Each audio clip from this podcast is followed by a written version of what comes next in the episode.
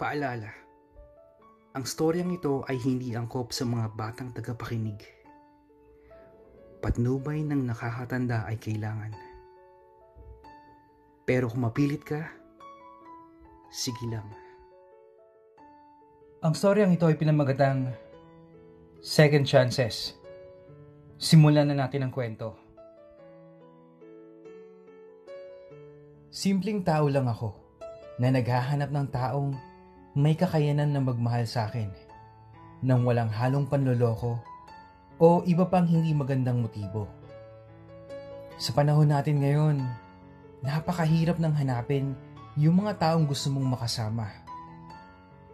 Mahirap magtiwala agad at mahirap din na umasa. Meron nga ba talagang taong para sa atin?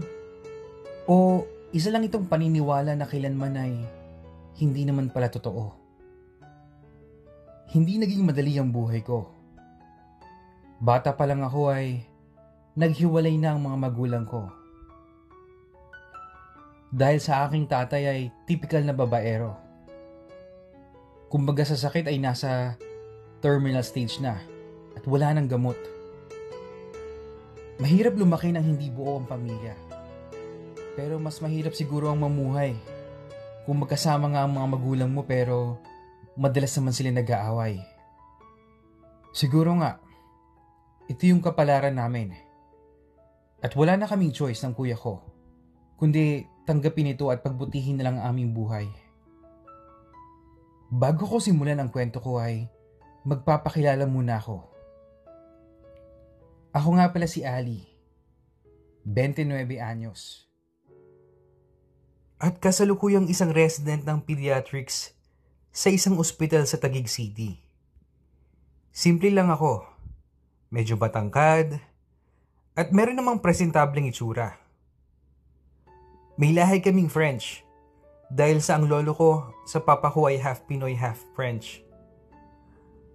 Natutunan ko sa buhay na dapat marunong ka makitungo sa mga tao. Dahil sila din ang tutulong sa'yo. Naging mapagkumbaba ako dahil sa mga experiences ko sa buhay. Nakatira kaming tatlo ng mama ko at kuya ko sa Quezon City. Hanggang sa mag-college ako at mag-dorm malapit sa school sa Espanya. Ang mama ko naman noon ay umalis papuntang US para magtrabaho at masuportahan kami ng kuya ko na pareho kaming nasa college noong mga panahon na yon. Mahirap mahiwalay sa pamilya. Pero kung sa ikabubuti naman ng future namin ng kuya ko, nauunawaan ko. Mahirap maging mag-isa sa buhay. Kahit na may mga kaibigan ka. Hindi ko pa din mahanap yung pakiramdam na makukuha mo lang sa isang tao. At yun ang sinubukan kong hanapin. Natuto ako sa konsepto ng pagkakaroon ng partner. Nung nasa third year, undergraduate pa lang ako.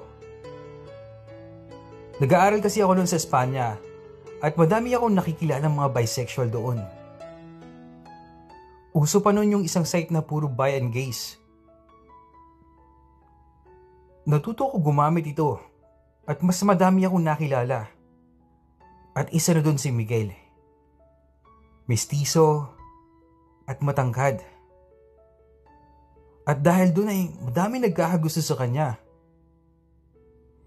Kahit na may itsurang may ipagmamayabang si Miguel ay hindi naman siya naging mapili sa mga pakikitnunguhan niya. Isang typical na college boy din si Miguel. Isa din siyang estudyante sa university na pinapasukan ko. Sa kabilang dorm lang siya nakatira. At walang nakakaalam sa pagka-bisexual niya bukod sa akin. Madali kami nagkasundo ni Miguel dahil sa pareho kaming mga discreet na bisexual.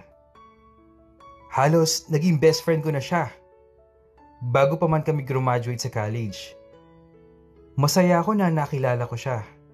Pero hanggang kaibigan lang ang tingin niya sa akin eh. Wala naman akong magawa kahit mahal ko siya. Hindi ko dapat ipilit ang nararamdaman ko. Dahil sa ito ay mali. Kaya natuto akong makontento sa pagiging magkaibigan namin.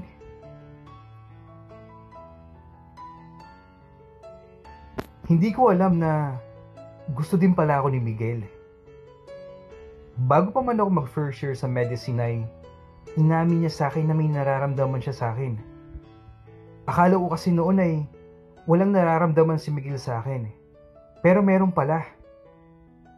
Inamin ko din sa kanya ang nararamdaman ko. At naging kami. At yun na yata yung pinakamasayang araw sa buhay ko. Dahil sa wakas, ay hindi na muli ako mag-iisa pa. Movie dates, kain sa labas, at marami pa kami nagagawa ni Miguel. Pero hindi naman kami yung tipong halata na mag-partners. Mukhang magbarkada lang kami pag lumalabas. At ini-enjoy namin yung mga sandali na magkasama kami. Nagkaroon ng trabaho si Miguel sa hotel bilang chef. At ako naman ay nag-aaral ng medisina. Napagkasunduan namin na tumira sa isang condominium na malapit sa hotel at sa school na pinapasukan ko. Naging masaya ang pagsasama namin ni Miguel. At mas lalong naging matindi ang pagmamahala namin. Hindi ko alam na ganun pala kasarap sa pakiramdam na may katabi kang matulog at gigising na kasama siya. Pero hindi ko rin alam na Parandalian lang pala ang saya na nararamdaman ko noong mga panahon na yun. Halos dalawang taon din kami nag-live-in ni Miguel sa kondo. Hindi naman palagi masaya ang bawat sandali namin. Minsan, nagkakaaway din kami. Pero naayos din naman bago kami matulog. Sa ilang taon na pagiging partner namin ni Miguel ay masasabi ko na siya talaga yung taong para sa akin. Wala na kasi akong mahihiling pa. Halos na ibibigay naman sa akin ni Miguel ang mga pangangailangan ko bilang partner niya. At ganun din naman siya sa akin. Alam ko na pala kaibigan si Miguel. Pero wala akong ideya na may uwi to sa iba. Matagal na niyang kaibigan si Greg. Mag-best friend silang dalawa. Bisexual din si Greg, kagaya namin. Mabait siya at marunong makisama. Pero hindi ko alam na may namamagitan na pala sa kanila sa loob ng isang taon. Isang lihim na magaling na itago sa akin ni Miguel. Pero marunong ang tadhana. At hindi niya ako pinagmukhang tanga. Kahit na matagal na pala akong nagmumukhang tanga ay hindi naman ito masyadong nagtagal nalaman ko na may relasyon sila. Nang marinig kong sabihin ni Miguel na, I love you so much, Greg. Sa phone. Halos madurog ako nung marinig ko to. Hindi ko kasi maisip kung bakit nagawa sa akin ni Miguel yung bagay na yun. Alam ko, hindi ako perpektong partner sa kanya pero alam ko din sa sarili ko na hindi man ako nagkulang sa kanya. Naluha ako sa mga narinig ko. Hindi ko kaagad pinahalata na may alam ako. Pero hindi ko maiwasa maging malamig sa kanya. Kumbaga sa sports, ay foul talaga yung ginawa niya. Mahal ko si Miguel. Pero hindi ko alam ang gagawin ko. Nang makahalata si Miguel ay inamin ko sa kanyang nalaman ko. Para akong bomba na sumabog sa harapan niya. Hindi niya alam ang sasabihin niya. At umiyak siya sa harapan ko. Humingi ng tawad si Miguel. At nangakong hindi niya ito uulitin pa. Dahil mahal ko siya eh, pinagbigyan ko si Miguel. Alam ko naman na lahat ay pwede magkamali.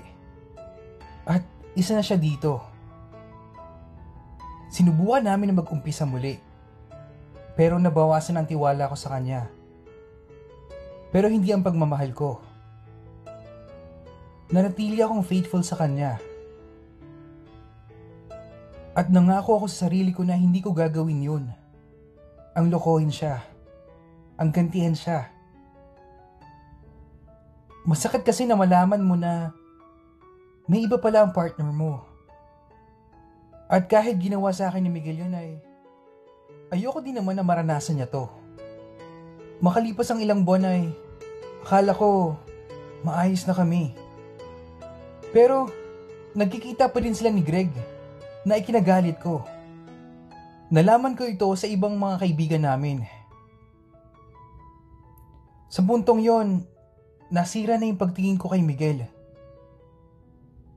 Alam ko, may dahilan kung bakit sila magkasama ni Greg. Pero ayoko nang marinig yun. Pakiramdam ko ay paulit-ulit akong binababoy at ginagago ni Miguel. Sa sobrang sama ng loob ko ay umalis na ako ng kondo at pumunta ng Tagaytay. Doon ako nagpalipas ng gabi at doon ko iniyak ang lahat. Siguro nga, panahon na para i-let go si Miguel. Totoo din kasi na kung ang mahal mo ay nakahanap na ng iba, ibig sabihin yun ay hindi ka na niya mahal. Kasi hindi naman siya maghahanap ng iba kung mahal ka talaga niya. Nanatili akong kalmado nang makabalik ako sa tinitirahan namin.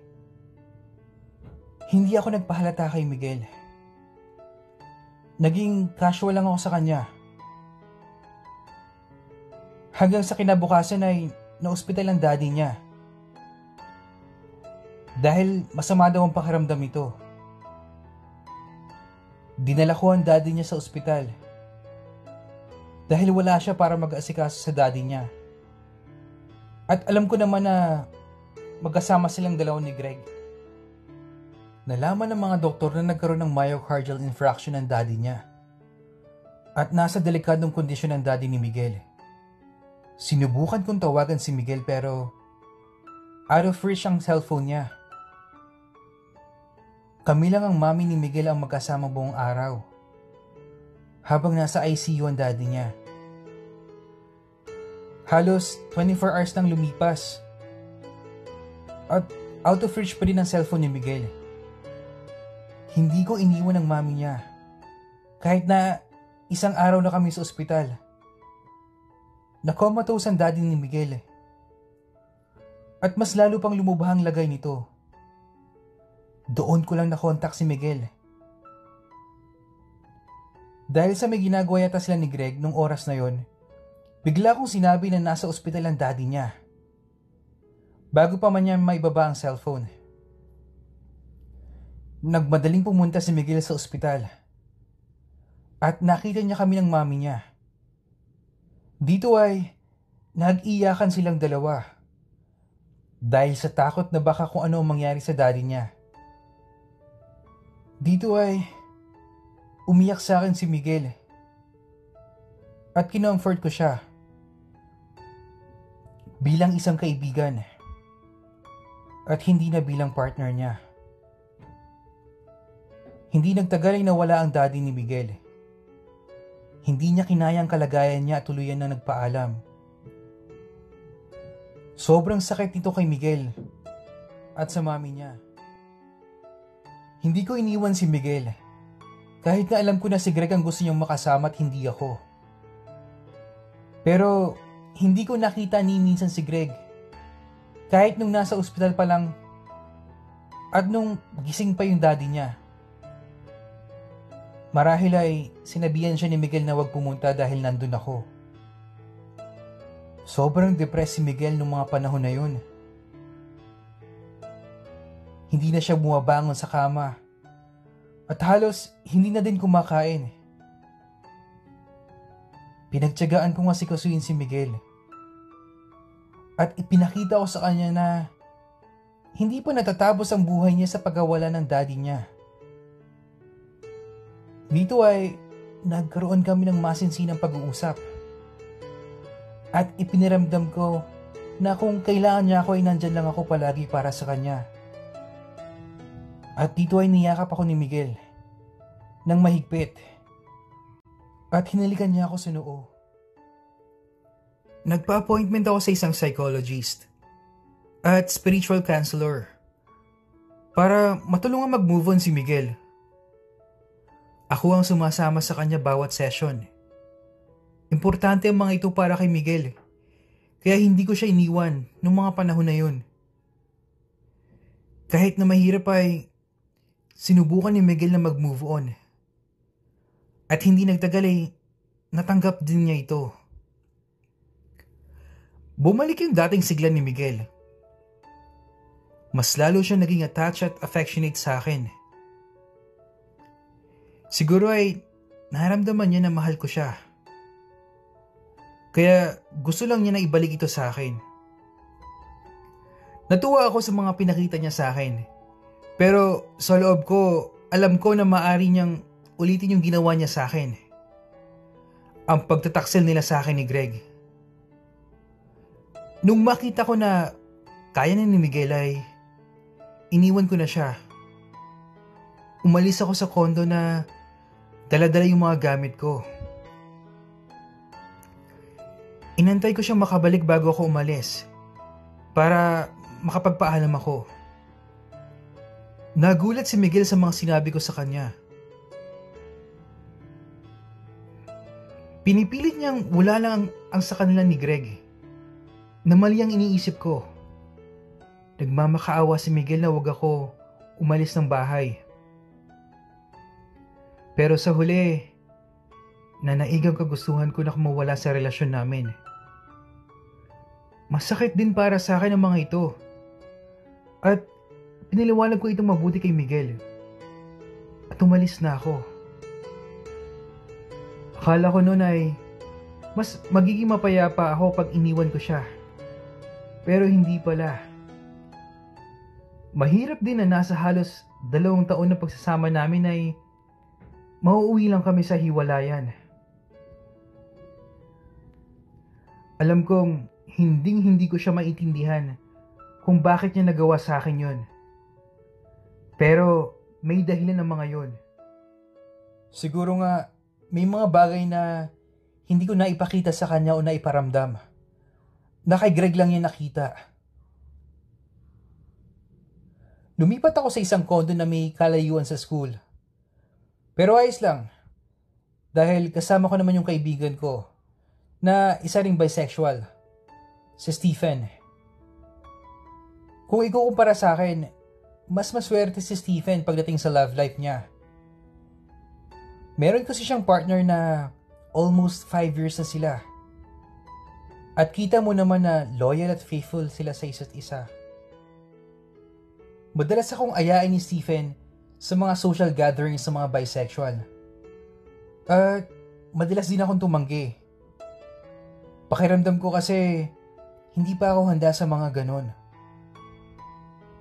Madalas akong bisitahin ni Miguel sa bago kong tinitirahan. Dito ay para niya akong sinusuyo.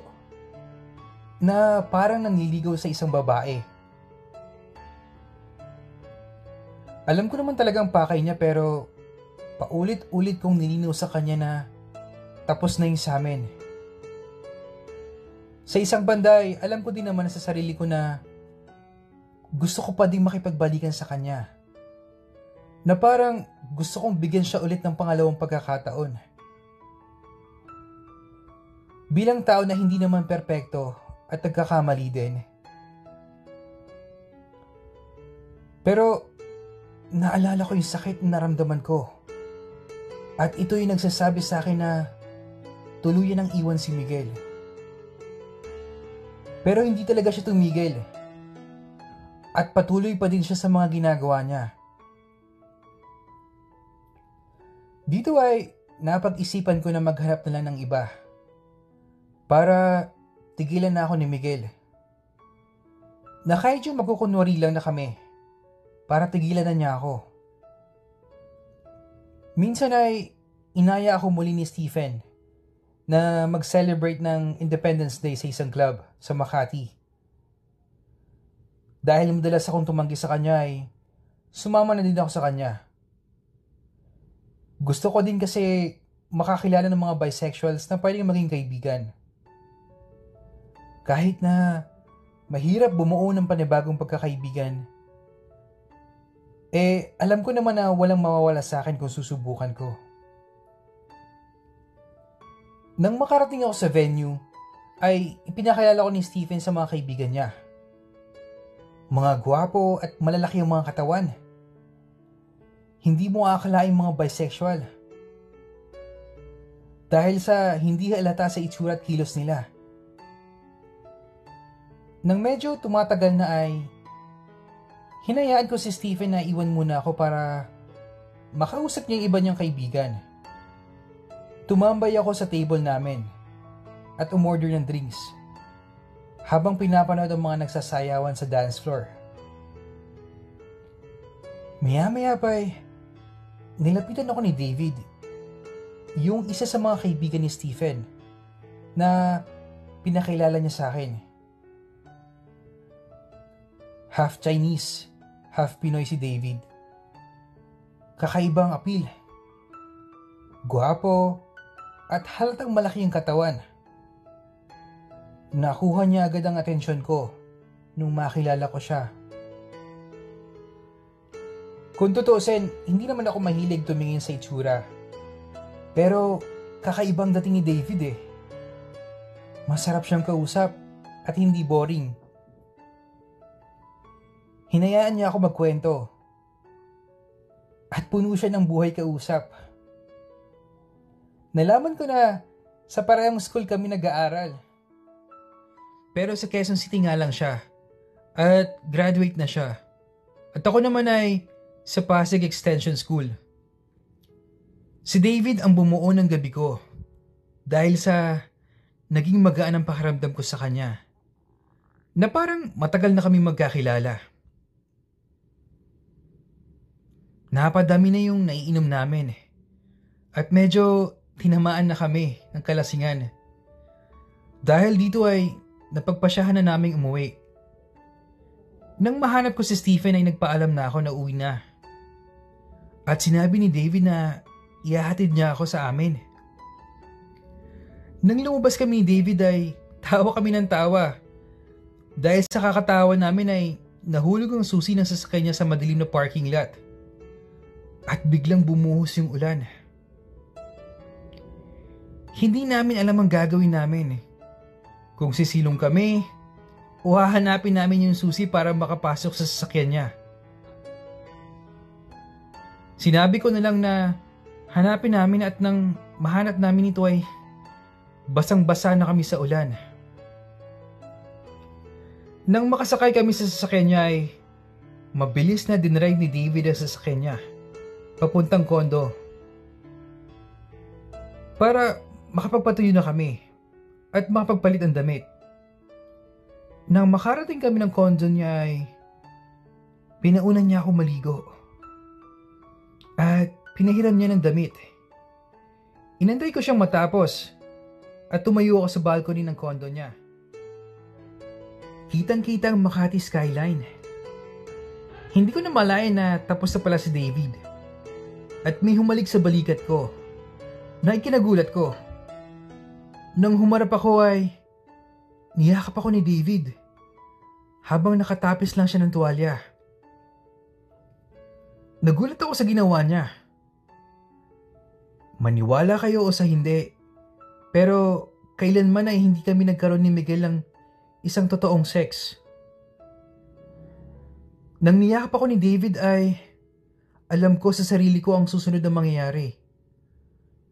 Ginusto ko din ito.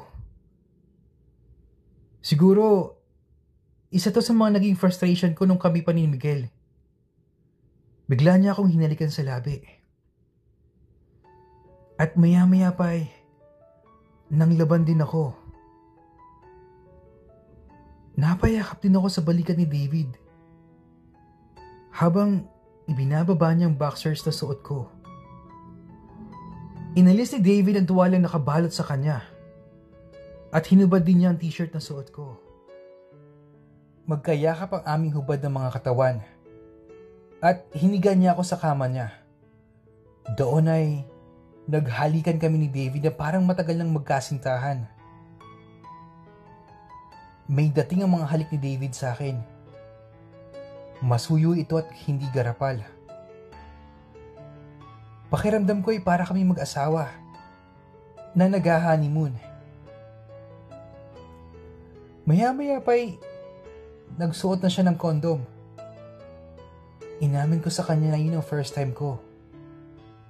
Dinamihan niya ang lubricant at dahan-dahan niyang ipinasok ang nagtitigas niyang burat. Nagpaubaya ako kay David dahil sa alam ko na hindi naman niya ako sasaktan at palagay ang loob ko sa kanya. Napaungon ako sa sakit. Pero dahil sa gusto ko din naman ito ay nawala din yung sakit na nararamdaman ko. Patuloy pa din si David sa pagpasok sa akin. Hanggang sa marating namin yung rurok habang naghahalikan. Nang matapos ay niyakap ako ni David na parang partner niya. Dahil sa pagod ay hindi kami nakapagbihis at nakatulog ng magkayakap. Nang magising ako ng umaga ay nakayakap sa akin si David at nakaramdam ako ng kakaiba. Pero alam ko na minsan, posible na magkain love ng dalawang tao dahil sa sex. Pero ayoko naman na mangyari to sa amin na maging foundation ng magiging relasyon namin. Dahil kailanman ay hindi hindi ito magiging successful. Dahil sa nangyari sa amin ni David ay napagpasyahan namin maging fuck buddies. Marahil, isa itong pagre-rebelde sa sarili ko. Kasi ito yung isang bahagi na hindi namin nagawa ni Miguel. Siguro, dahil na din sa naghahanap ako ng isang tao na mararamdaman ko yung pagmamahal niya, ay napapayag din ako. Halos twice a week kami magkita ni David at gawin ito. Masaya naman ako sa mga nangyayari sa amin. Pero alam ko na baka panandalian lang to. Sa tuwing may nangyayari sa amin ni David ay nararamdaman ko na may concern pa din siya sa akin na sinisigurado niyang hindi ako nasasaktan at pareho kami nasasarapan. Kailanman ay hindi ako nakaramdam na binababoy ako ni David sa tuwing may mangyayari sa amin. Yun na lang marahil ang pinanghahawakan ko. Na baka nga may nararamdaman din si David sa akin. Pero ayoko magpakasigurado dahil masasaktan lang ako sa kakaasa. Pero hindi ko maitatanggi na mahal ko na si David. Hindi lang dahil sa madalas na may mangyari sa amin, kung hindi sa mga pinapakita niya sa akin na pag-aalaga, na parang mas nahigitan pa niya si Miguel. Nakita kami ni Miguel na magkasama ni David. Dito ay nilapitan niya kaming dalawa at nagpakilala siya kay David na ex ko siya. Nagulat ako sa sinabi ni David na siya ang bagong partner ko. Hindi na ako nakapagsalita at kitang kita ko sa mukha ni Miguel ang selos. Matapos nun ay nagpaalam na siya at umalis na. Nginitian ako ni David. At sinabi niya na niligtas lang niya ako sa kapahamakan na Iginatuwa ko. Itutuloy. Okay. Wala nang masasakit pa kapag niloko ka ng taong mahal mo. Yung taong inalaya mo ng tiwala at pag-ibig. Pero sino nga kaya kay Miguel at David ang pipiliin ni Ali? Si Miguel kaya na una niyang minahal pero naghanap ng iba? O si David na nagpunan ng pagkukulang ni Miguel? Kung may opinion ka sa kwentong ito, comment mo lang sa baba. Yun lang. At kita-kit sa part 2.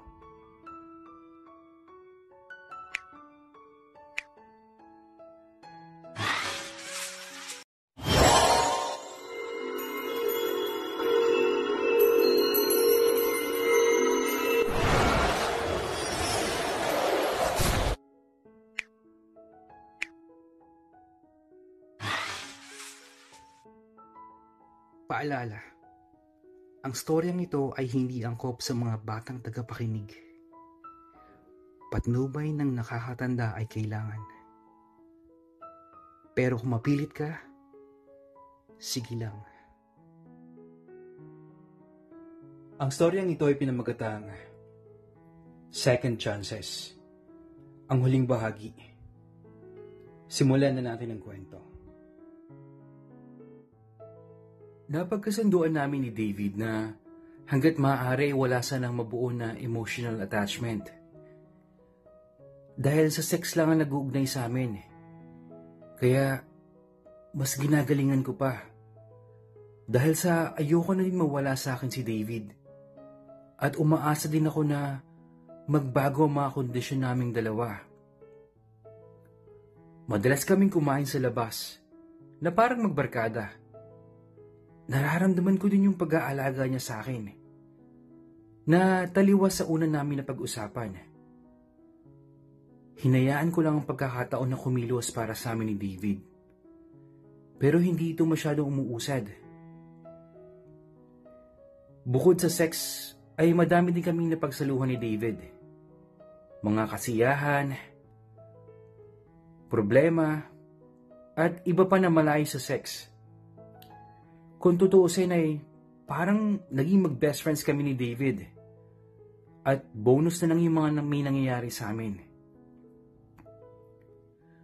Nang tumatagal ay hindi na madalas na may nangyayari sa amin. Mas naging seryoso ang samahan namin. At bihira na may mangyayari sa amin. At mas pinapahalagahan namin yung pagkakaibigan namin na nabuo sa aming dalawa. Sa halos dalawang taon naming pagiging magkaibigan, ay may nahanap din si David na taong mamahalin niya. At kasama ang palad, hindi ako yun. At yun ang pagkakataon na nagpaalam na kami sa isa't isa. Nagkaroon kami ng isang gabi na magkasama ni David. Kinabukasan kasi ay tatanungin niya yung nagugustuhan niya kung papayag ba ito na maging sila na. Dito ay nagkausap kami ni David. At pinaalam ko sa kanya na mahal ko siya. Kahit siya ay inamin niya na mahal niya ako. Pero hindi niya gusto na ipagpatuloy ang sa amin dahil sa nag-ugat lang ito sa isang sex. Mas pinili naming dalawa na maging magkaibigan na lang. At masaya ako na hindi pa din siya tuluyang nawala sa akin. At sa huling pagkakataon ay may nangyari sa amin. Dito, inilabas ko ang lahat ng emosyon at pagmamahal ko kay David. Nang magising ako ng umaga ay nag-ayos na ako. Nang paalis na ako ay hinalikan ko sa noo si David habang natutulog siya. Hindi ko na malayan na nagising siya at hinawakan ako sa kamay. At hinalikan niya ito. Umalis ako sa unit niya dala ang sakit sa pakiramdam. Naiyak ako sa sasakyan habang pauwi sa kondo. Sa huli ay, ako pa din palang talo sa isang laban na akala ko ay mananalo ako. Dinibdib ko ang paghihiwalay namin ni David. Gusto ko man humanap ng iba pero alam kong wala nang papantay sa pag-aalaga sa akin ni David. Ayoko din naman magpaka-wild para lang mapunan yung mga urges ng katawan ko. Nag-focus na lang ako mabuti sa pag-aaral ko at sinubukan kong kalimutan ang lahat. Minsan ay napagpasyan kong mag-grocery sa dinami-dami ng grocery sa Metro Manila, ay sakto namang nakasalubong ko si David at ang partner niya. Ipinakilala ni David sa akin si Harvey. Mabait si Harvey at alam ko na mabuti siyang tao. Kaya hindi na ako nagtataka na minahal siya ni David. Dito ay naramdaman ko ang concern sa akin ni David. At inaya pa niya ako na mag-lunch kaming tatlo. na maayos kong tinanggihan ang alok niya. Bago kami maghiwalay ni David ay sinulyapan niya ako at ngumiti siya sa akin. At napangiti din ako sa kanya. Makalipas ang isang buwan ay naglinis ako ng kwarto. Dito, nakita ko yung singsing na bigay sa akin ni David nung birthday ko bago kami maghiwalay. Isa daw itong symbolism na sa kanya lang ako, physically. Natawa ako noon nung maalala ko kung paano niya sinabi sa akin yun.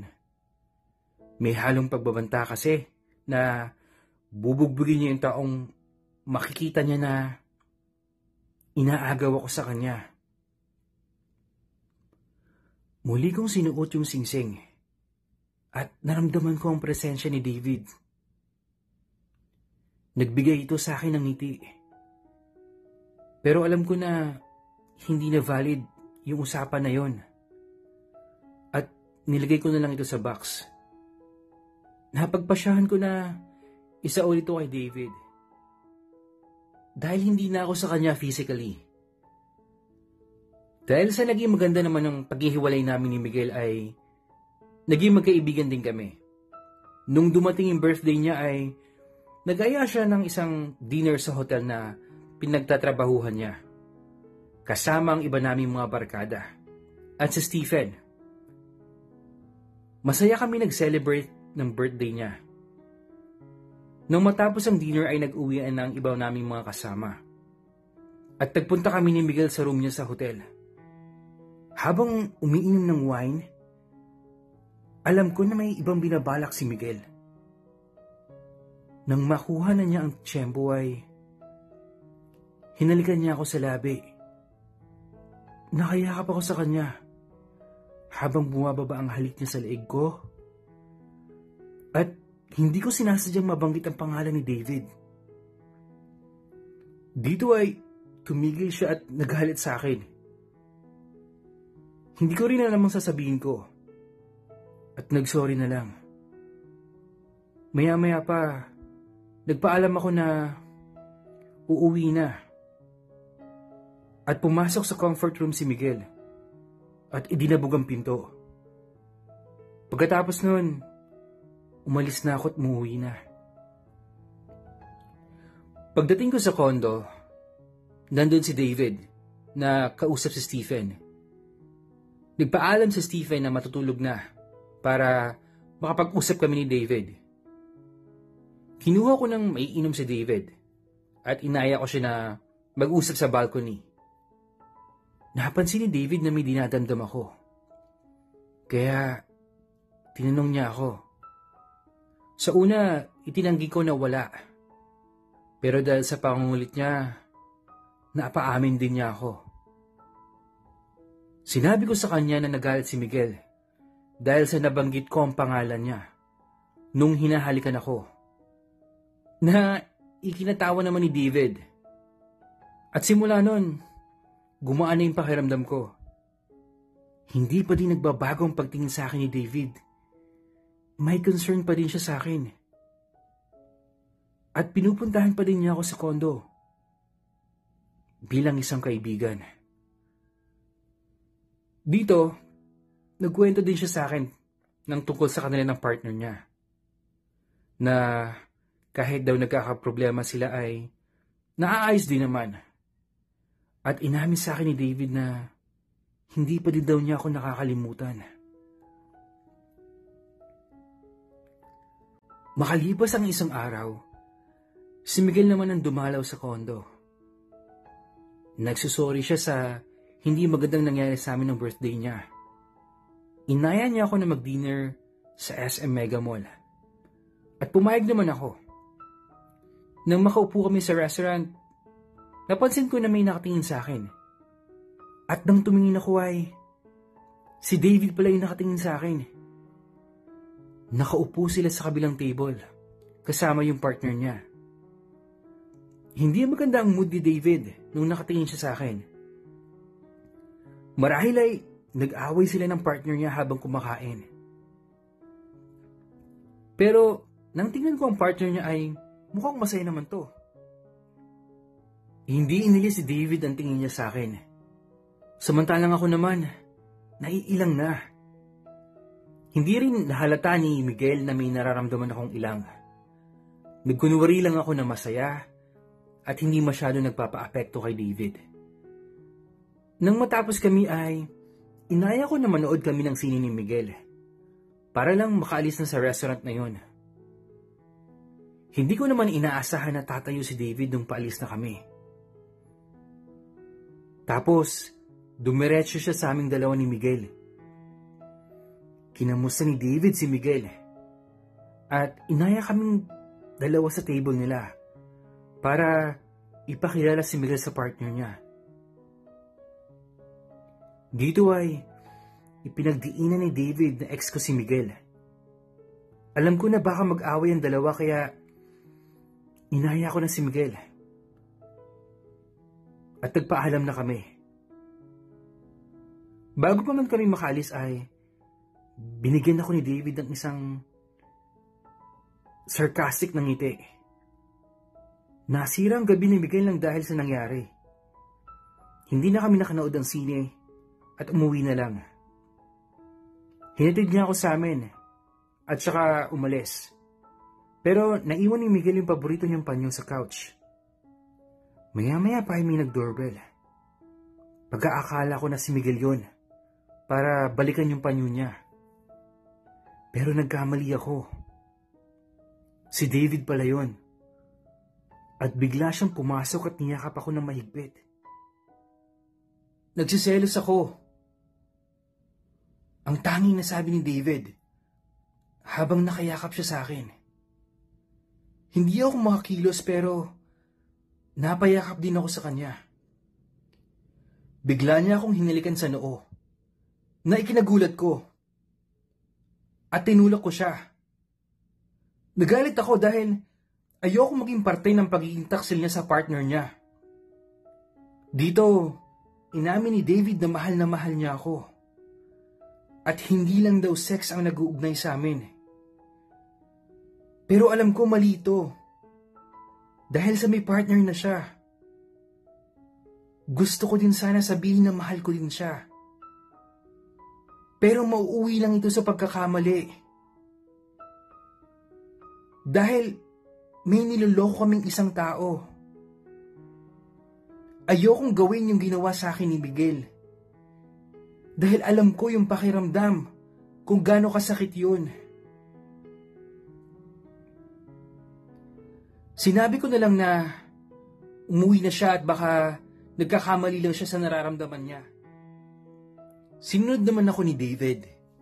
Pero bago siya umalis, hinalikan niya ako sa labi. Isang pagkakataon na parang ayoko sanang matapos nung gabing yun. Masyadong madaming gumugulo sa isip ko ng mga oras na yun. Kaya tinawagan ko yung spiritual counselor na kilala namin ni Miguel. Dito, sinabi ko ang lahat-lahat ng mga saloobin ko. At kung gaano ko kamahal si David. Pero hindi naman pwede. Pinayuhan niya ako na ang lahat ng tao ay may karapatan sa second chances. Bilang tao, hindi tayo perpekto. May mga bagay na mali. Pero nagagawan natin yun. At sa huli, malalaman natin na hindi pala ito dapat nangyari. Kaya may second chances para matuto tayo na maitama ang mga yon. At kung mapagbigyan ay maipagpatuloy ang mga bagay na dapat nangyari noon pa. At ang huli ay ang kaligayahan ng tao. Na minsan lang tayo mabubuhay. Kaya piliin natin yung mga bagay na makakapagpasaya sa atin na walang tinatapakang ibang tao. Dito, natauhan ako sa mga narinig ko.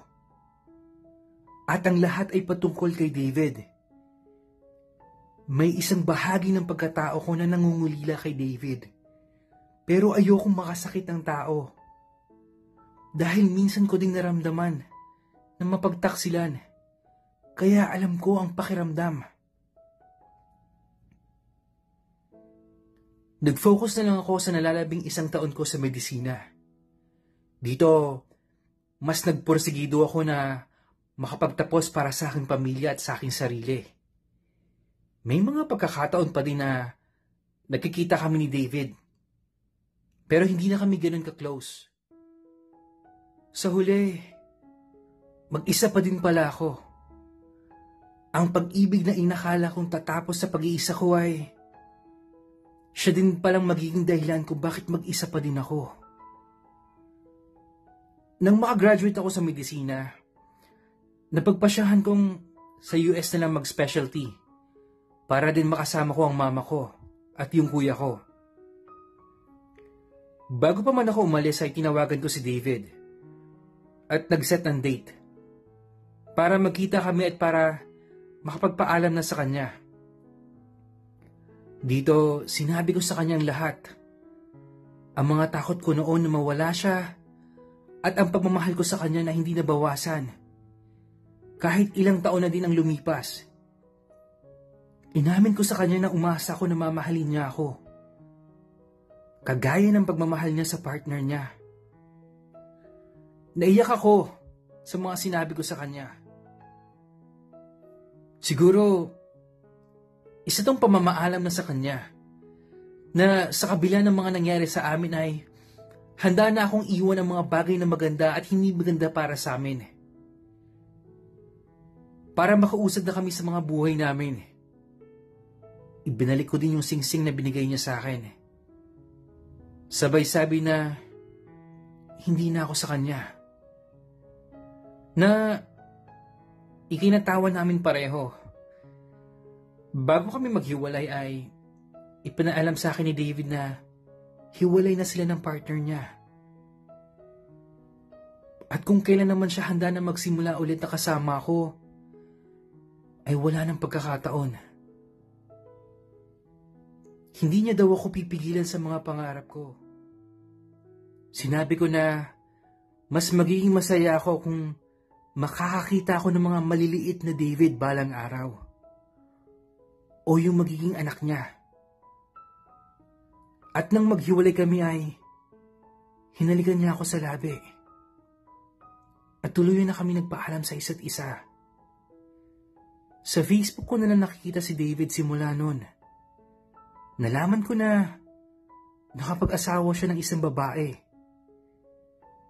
Hindi man kami nagkatuluyan ni David noon ay masaya ako na hindi nawala sa kanya yung pag-asa na magiging masaya siya.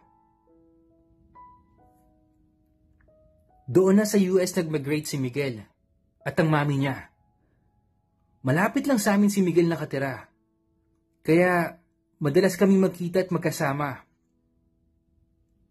Dahil sa halos dalawang taon na maging partner ay hindi naman nawala yung turingan namin sa isa't isa. Hindi man namin aminin ay alam namin na may natitira pa ding pagmamahal para sa aming dalawa. Sa loob ng limang taon ay hindi namin pinilit ang mga bagay-bagay para sa amin. Pero may ibang planong tadhana sa amin.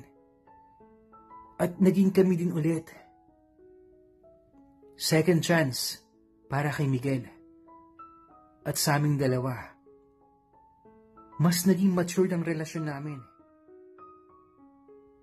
Bihira lang kami magkaroon ng hindi pagkakaunawaan. Siguro nga, ito lang yung inaantay namin na pagkakataon. Na mag-matured kaming dalawa. Para sa isang relasyon na maayos at puno ng pagmamahalan. Naging maayos ang naging buhay ko doon. Kasama ang pamilya ko at si Miguel. Nag-specialty ako sa pediatrics sa isa sa mga ospital doon. Nakasama ko ang pamilya ko ng ilang taon. Kahit na kami na ulit ni Miguel ay inaamin ko na hindi ko pa din nakakalimutan si David.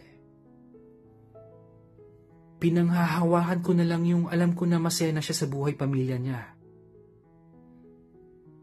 Naging inspirasyon ko araw-araw si David ang mga magaganda kong alaala sa kanya ay aking binabalikan.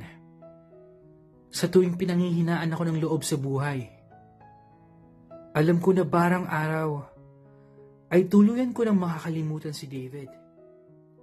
Makalipas ang limang taon ay natapos ko ang training ng specialty ko sa US.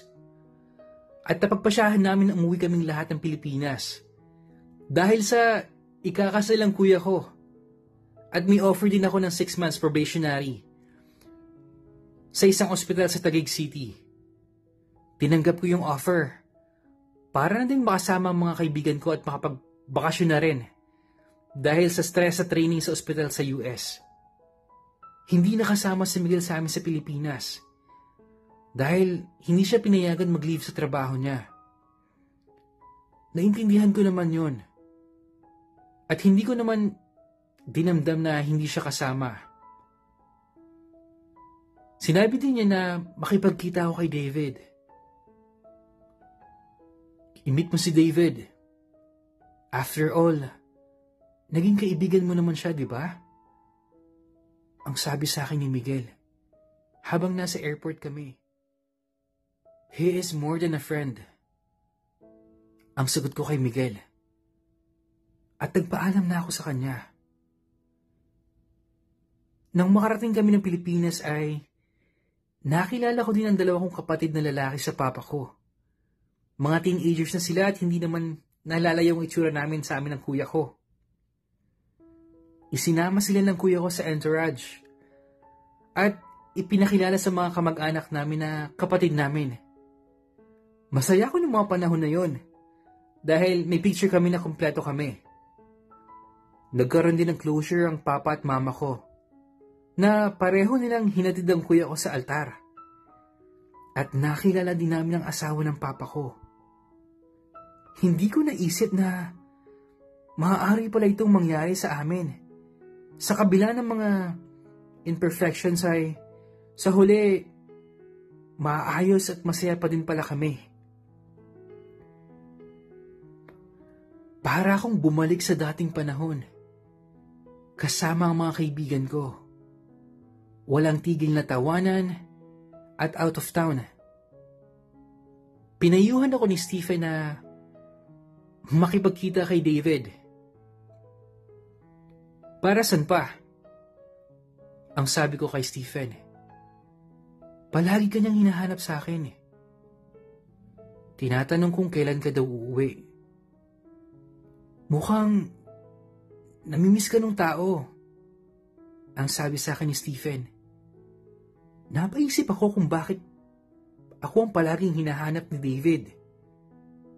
At yun ang nagtulak sa akin na makipagkita sa kanya. Pero kung paano, kailan, at saan kami makikita ay hindi ko pa alam. Hindi ko naisip na maaari ko pang makita si David noon. Dahil sa ayoko nang makagulo pa sa buhay niya. Nang magsimula ako sa residency sa ospital sa Tagig, ay naging busy ako. Isang araw ay may naging pasyente kami na one-year-old na baby boy Iyak siya ng iyak. Siguro, hinahanap niya yung parents niya dahil yaya lang niya yung kasama niya habang nasa exam room. Dahil sa hindi siya mapatahan ng mga co-residents ko at ng yaya niya, kaya kinarga ko siya. Nakaramdam ako ng kakaiba nung karga ko yung bata. Magaan ang loob ko sa batang to. Tsaka para may kamukha siya. Pamilyar sa akin eh. Napatahan ko yung baby. At tungtuwa siya sa akin. Nang tapos na yung check-up ay tinawag ng yaya sa cellphone ng daddy ng bata. Nang makarating ang daddy niya ay tinawag siya ng co-residence ko. Sir David? Ang sabi ng co-resident ko. Napatigil ako habang narinig ko ang boses niya habang nakatalikod ako at karga ko ang baby niya. Alam ko na si David yun at hindi ako nagkamali. Para akong nanigas ng mga oras na yun. Biglang lumapit si David sa akin dahil kukunin na niya ang baby niya. At nang humarap ako sa kanya ay nagulat siya na ako ang nasa harap niya. Ang David na minahal ko noon ay ang ama ng baby na karga ko. Hindi din nakapagsalita kagad si David. Habang chinecheck up ng co-resident ko ang baby niya. Nang matapos ang assessment sa baby niya ay Nginitaan niya ako at niyakap ako habang nasa gitna namin yung baby niya. Sa hindi ko maipaliwanag ng pagkakataon ay napatawa ang baby niyang si Axel na inihawig daw niya sa pangalan kong Ali. Hihintayin kita. Gusto ko lang makapag-usap tayo. Ang sabi ni David habang papalabas kami ng exam room. Next time na lang. Tsaka kawawa naman si Baby Axel. Paghihintay mo pa yung asawa mo. I insist. Hihintayin ka namin ni Axel. Di ba Axel? Ang sabi ni David sa baby niya. At tumango ito na parang naiintindihan. Nang pumayag ako ay Iniwan ko silang dalawa para kunin ang gamit ko dahil patapos na din naman ang shift ko. Biglang umiyak si Baby Axel at tumahabol sa akin na ikinatuwa ni David. Nang makarating kami sa bahay nila ay inamin sa akin ni David na iniwan na sila ng mami ni Baby Axel.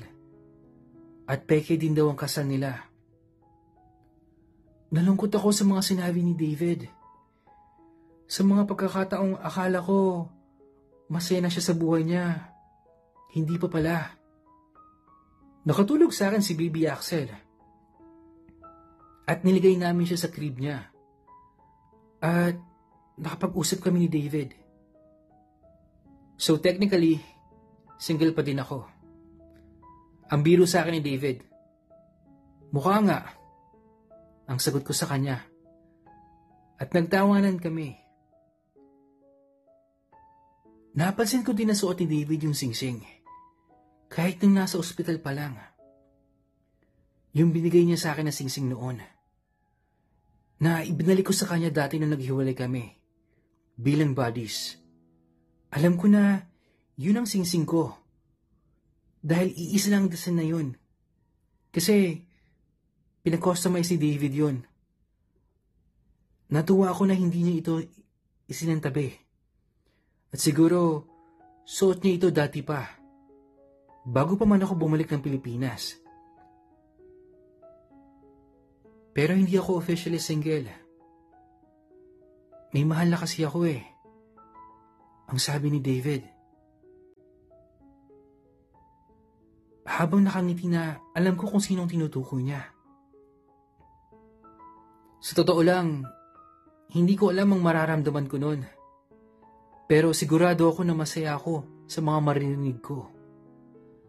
Maya-maya pa ay nag-dinner kami sa dating restaurant na madalas naming kainan at sa mga lugar na kung saan kami madalas magpunta noon. Inaamin ko naman na hindi nawala ang pagmamahal ko kay David. Na kahit lumipas ang mga taon, siya pa din yung nasa isip at nasa puso ko. Kahit nung nasa US pa ako. Masayang masaya ako nung gabing yun. Kasi kasama ko si David. At bago pa man matapos ang gabi ay, hinatid niya ako sa amin. At nangako siya sa akin na madalas kaming lalabas sa dalawa. Sa tuwing matatapos ang shift ko ay palagi akong hinihintay ni David. At dinadala sa mga restaurant na pag-aari nila ng mga barkada niya. Simula nung magkita kami ni David ay hindi na kami nagkahiwalay. Walang araw na hindi kami magkasamang dalawa. Dahil dito, mas na-realize ko na mahal na mahal ko si David. At kung ano man ang magiging kahihinat na ng muli namin pagkikita ay tatanggapin ko. Isang gabi nang magkasama kami ni David ay nakaramdam ako ng kakaiba. Alam ko may binabalak siya pero hindi ako nagpahalata. Nagpunta kami sa roof deck ng isang restaurant na kaming dalawa lang. May naalala ka ba sa date na to? Ang tanong sa akin ni David. June 12 ngayon.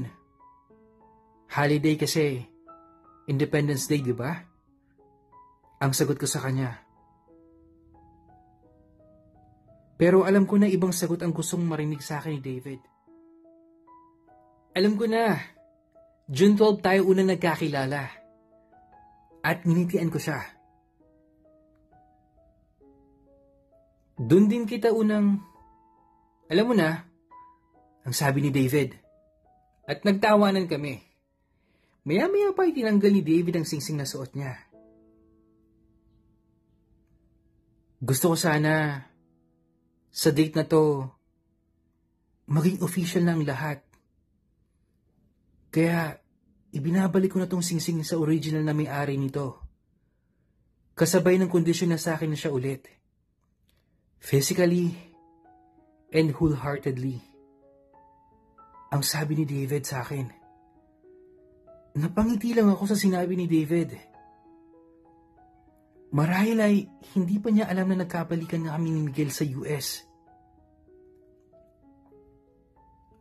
Alam ko na kayo ni Miguel. I just wanted to give it a try. Matagal ko na kasi dapat ginawa to. Pero I will never surrender. And if someday you want it back, well, you just have to ask. Ang sabi ni David, habang ibinalik niya ang singsing sa daliri niya. Naging mabilis ang aning na buwan at ako ay pabalik na sa US. Inoferan ako ng ospital na maging permanent PDI resident. Pero hindi ko muna ito tinanggap. Sinabi ko na lang na kung mapagdesisyon ko ang bumalik ng Pilipinas ay automatic na tatanggapin ko ito. Nahirapan din ako magpaalam kay David at kay Baby Axel na halos hindi kami naghiwalay ng anim na buwan na pananatili ko sa Pilipinas. Hindi ko naman na masasabi na pinagtaksilan ko si Miguel. Dahil sa wala naman kaming ginawang mali ni David na ikagagalit ni Miguel. At isa pa, alam ni Miguel na magkasama kami ni David. Nang madalas, at ayos lang sa kanya yon. Nagpasalamat ako kay Miguel sa pagiging open niya.